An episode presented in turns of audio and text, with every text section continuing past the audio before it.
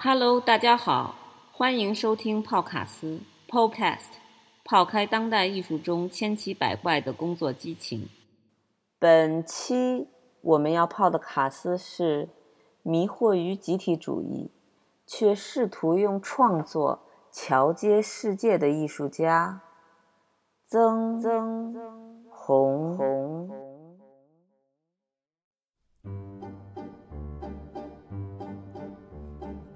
能够形成一种联合，恰恰因为其无序。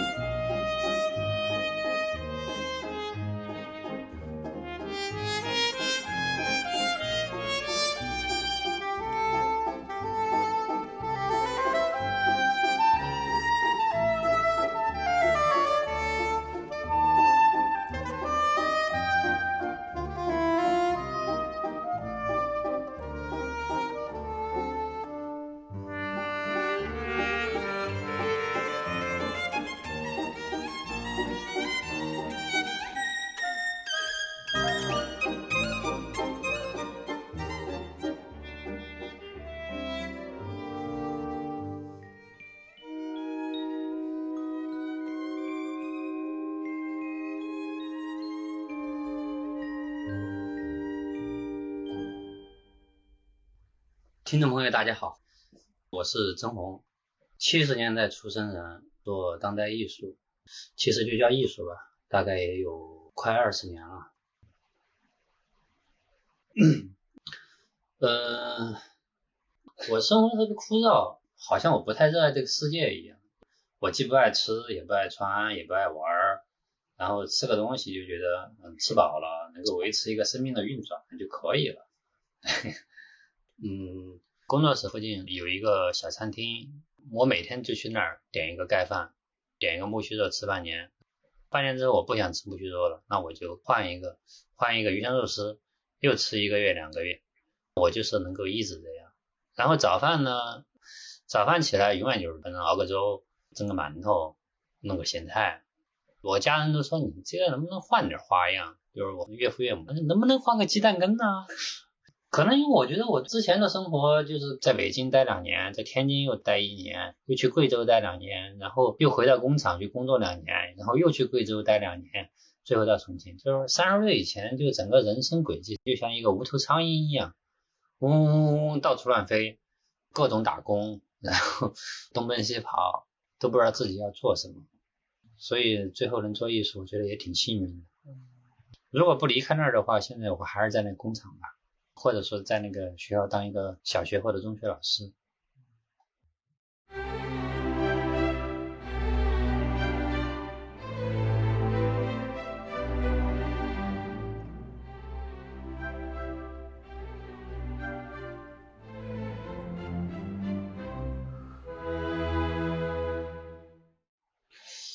啊，我其实是这样的。在从事艺术之前呢，打过很多份工，在工厂生活过很长的时间。我们整个家族呢，其实是属于中石油系统的。嗯，我父亲呢，他从越南战场上回来之后，复员到了中石油，就在那儿安下家来了。三线工厂呢，和那个普通的工厂有点不太一样，因为它远离城市，都在山区里面，距离城市几十公里。假设我们仔细去回想一下，所有的国企或者社会主义工厂当时的集体办社会，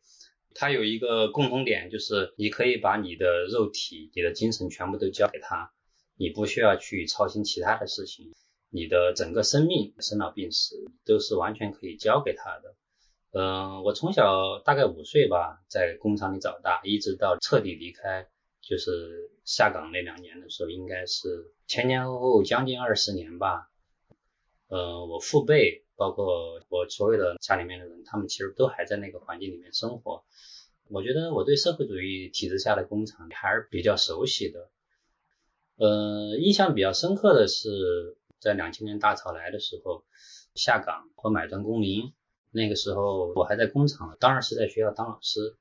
身边的这些工人他们会特别无助，哭的挺难过的，在面临着失去生活依托的时候的那种。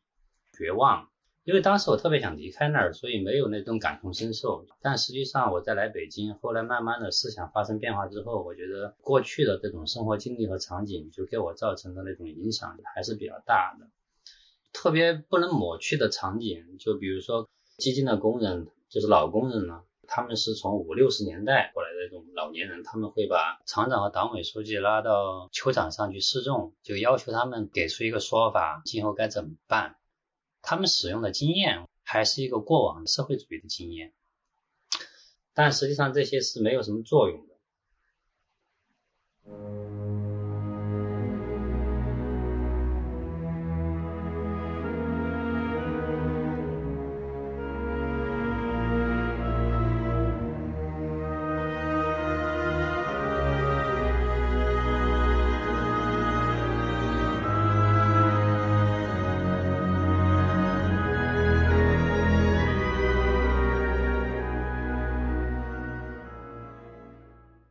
在中国这么一个环境里面，成为一个自由主义者是一个很正常的一个反应，甚至说它是一个应激反应。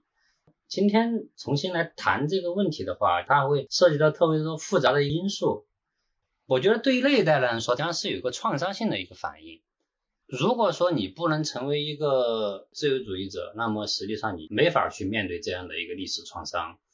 但是，当你把中国如果放到一个全球资本主义的序列里面去看的话，那么实际上你又会觉得自由主义的一个比较大的局限就是它太多的强调个人的这个因素，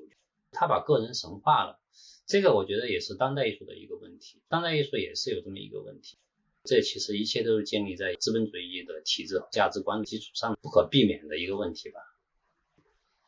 当我离开工厂之后呢，直到来了北京之后，我离开工厂得有十年之后，我才开始重新知道或者说面对这些问题。就说我们不把过去称为一个社会主义时期，而是把它称为一个具有社会主义遗产的一个历史时刻来看的话，有些问题可能会看得更多一些。像刚才说到一个消耗。我觉得它最大的问题其实是带来一个人的分裂，这个分裂其实它并不是一个个人原因，而是一个社会和历史投射到一个人身上的一个影子一样的东西。这几年我听到一个印象特别深刻的一句话：没有平等就没有自由。这跟我以前听到的话是相反的，体现了两种对自由和平等不同的政治态度。我之所以称自己是一个社会主义者，还是因为我对社会主义的理解变了。我们在谈到自由主义的问题的时候，刚才提到过是一个应激反应。面对今天我们所处的这个政治体，正常的人都会变成一个自由主义者。但是如果说我们去面对历史，我一直认为一个社会主义者其实他的底色是一个自由主义者，他必须经过自由主义才能够到达社会主义这么一个阶段。但是呢，大多数的人他可能到了自由主义的这个地方的时候，他就不愿意再往前走了。因为我们面前有那么一个，有那么一个利维坦，那我觉得我们需要重新去想，什么是社会主义。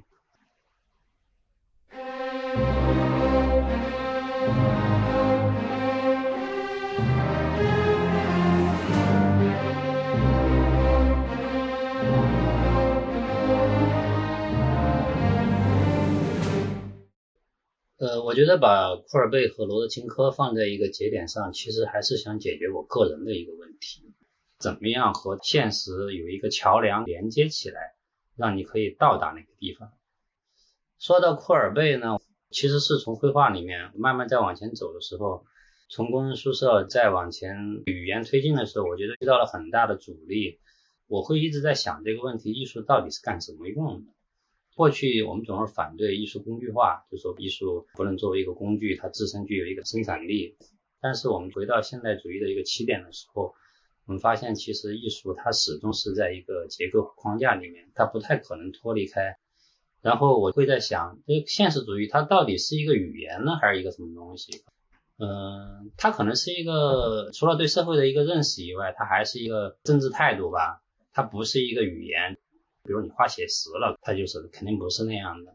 我是希望自己能够在这里面找到一些缝隙，能够让自己钻进去。比如参与式艺术这些，其实都是从现实主义里面来的。它虽然不在一个主流的一个艺术史的叙述里面，但是其实它所面对的问题，它对艺术的处理方式，它的源头都是现实主义。比如罗德钦科，他要回到大众，他要去建设，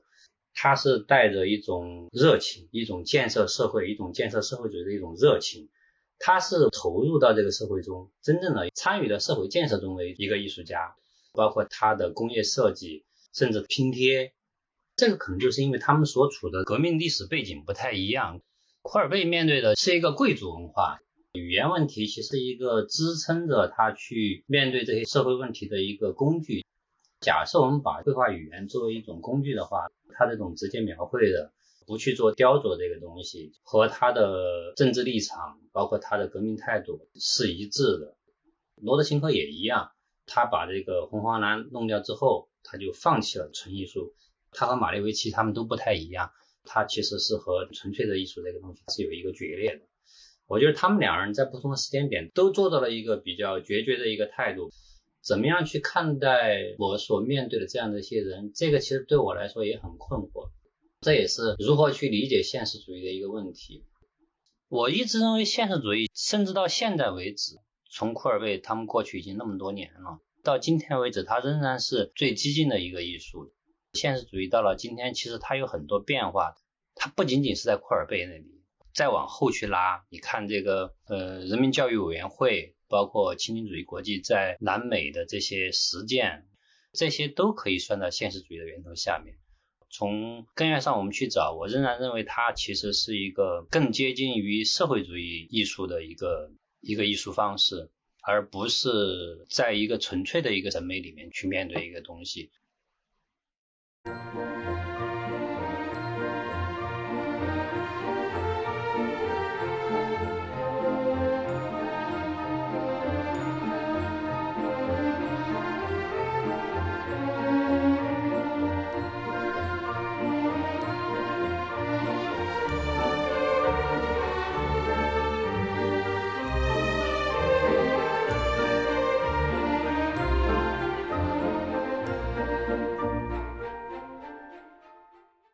之前一直认为抽象是一个陷阱，从那个建筑的线条方块推推，最后推到抽象里面去，让我觉得有很大的危险。我觉得在画面上，它其实是需要一个形象的，这个形象可能未必是一棵树、一个静物或者怎样。我觉得文字它也是可以作为一个图像来使用，笔画呢可以作为线条的形体。人民这个词语，它虽然是一个政治词语，但是其实是没有具体的色的。按照自由主义的说法，只有个人嘛，没有人民这么一个东西。那么对于那张画来说，我要处理的就是绘画的形象和形状的一个问题。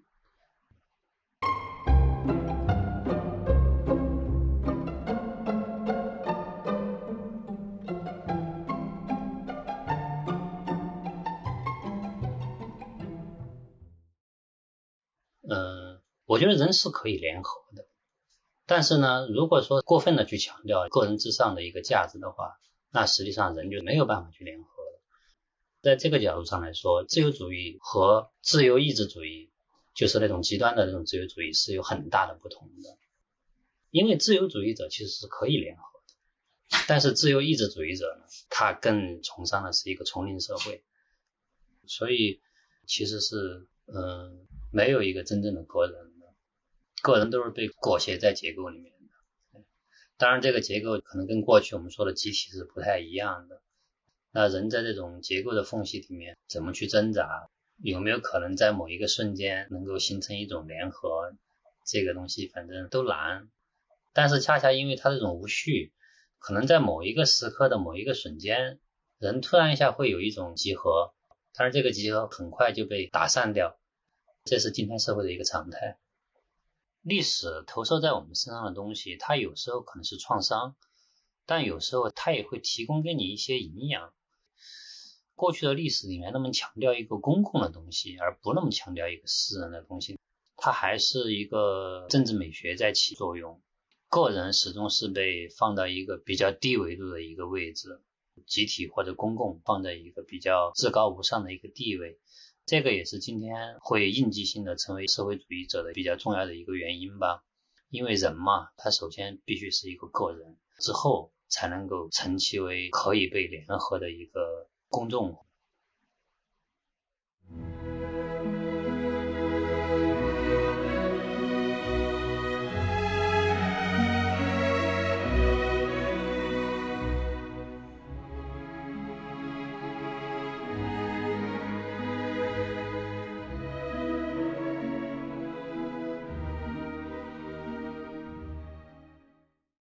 然后回到堡垒，我觉得堡垒的核心其实是一个集体协作。集体协作在这个项目里面有一个比较难的一个事情，就是你怎么去协调一个个人的工作与一个最终要去呈现的事儿。最开始我们在想的时候，这绝对是一个很失败的，最后可能就乱糟糟的。但实际上从一个呈现上来说，它还是比较完整的。这个事情我们之前和一个朋友聊到过，就说。最后呈现的完整和一开始我们想象的那种在集体协作中所形成的矛盾争吵什么的也不太一样，这是一个没有办法的一个事情。我们还是处在这么一种观看制度下面。从这个角度上来说，一开始石青那个电影其实是一个堡垒在建设的时候它就已经完成了，但是有一个好处是在我们建设过程中，它那个东西被我们拿来作为素材不断的使用。成为堡垒这个线索从一开始到结束文本的一个连接点，这个是无可厚非的。至于堡垒，其实还是比较具体的，三个部分：终局、跟进和蓝图。终局里面实心提供了一个过去和未来，但恰恰对现在有一个放空，在跟进里面把这个部分把它填补。虽然说我们大家在开始工作之前没有一个具体要做什么东西，但是从三个结构上来说，它比较完整。所以到了集会那一次的时候，其实是对现在就是在第二部分做出了一个很好的补充，在过去与未来之间，人与人之间的连接需要怎样去做，它有一种怎样的可能性？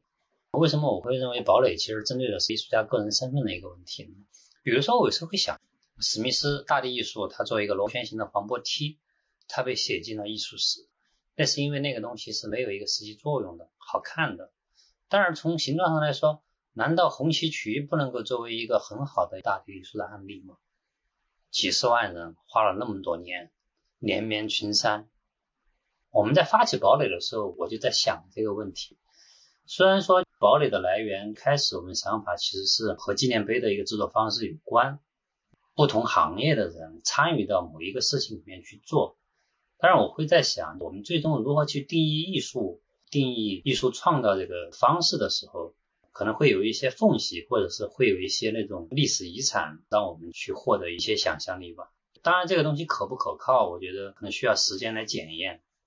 但它最终能够对个人的工作会有一些启示作用，它会成为一面镜子一样的东西，就是你在面对集体工作的时候，怎样去审视自己的。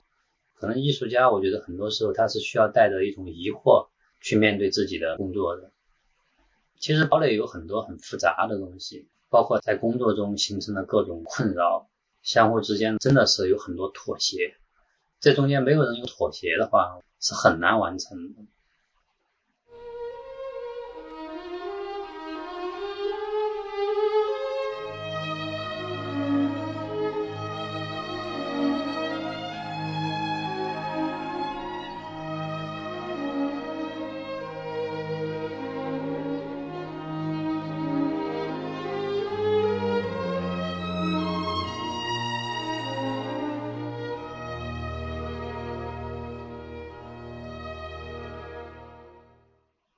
在堡垒项目里面的这种积极性，其实不是由任何个人带来的，而是由集体共同大家一起。当我们踏进一个空间，或者说踏进一个共同体的时候，他会茫然。但是当你身边有了朋友，有了愿意一起去工作、一起去做事情的人，人与人之间就获得了很多鼓励。这样的鼓励可以是友情，可以是像战友一样的人。但也可以是持有共同抱负的人。如果说没有这种人的联合，没有这个集体的工作，我觉得这个积极性是不存在的。这个时候真的是人的联合。有时候这种联合是一个政治态度上的一致性，有的时候是人与人之间的友情。而有的时候其实是出于对某一种东西的一个狂热的一个态度，或者说是一种热情。在机缘巧合的情况下，会有很多点会促成人与人之间的联合，只是需要热情或者需要一些机遇来促成这样的集体的形成。这个肯定不是一成不变的，它可能是一个临时性的一个东西，在今天它可能形成了一个点，留在历史当中，可能明天它会形成另外一个点，也可能会消失，它还是需要去做，需要有朋友的联合行动的行动的行动的。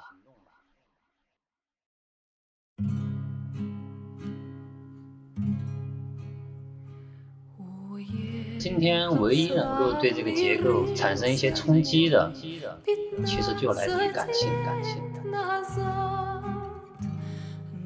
当然知识也重要，但是知识其实是之后之后之后。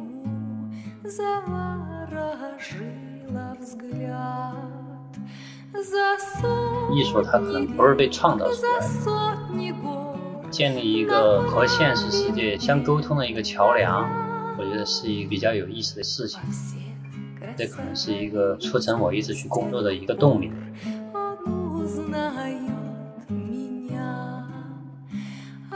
那今天就谢谢朋友们听我讲这么多啰嗦的话，在这个暴雨的下午的下午，好了好了，再见再见再见。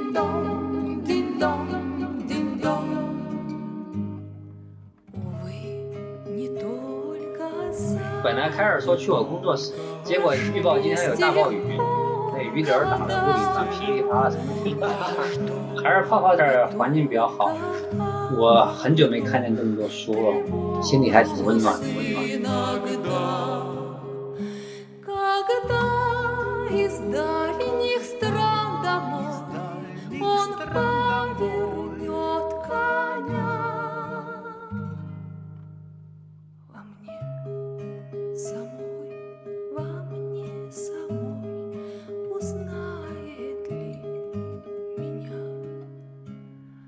Шасбаш, Шасбаш, время, время сыплет.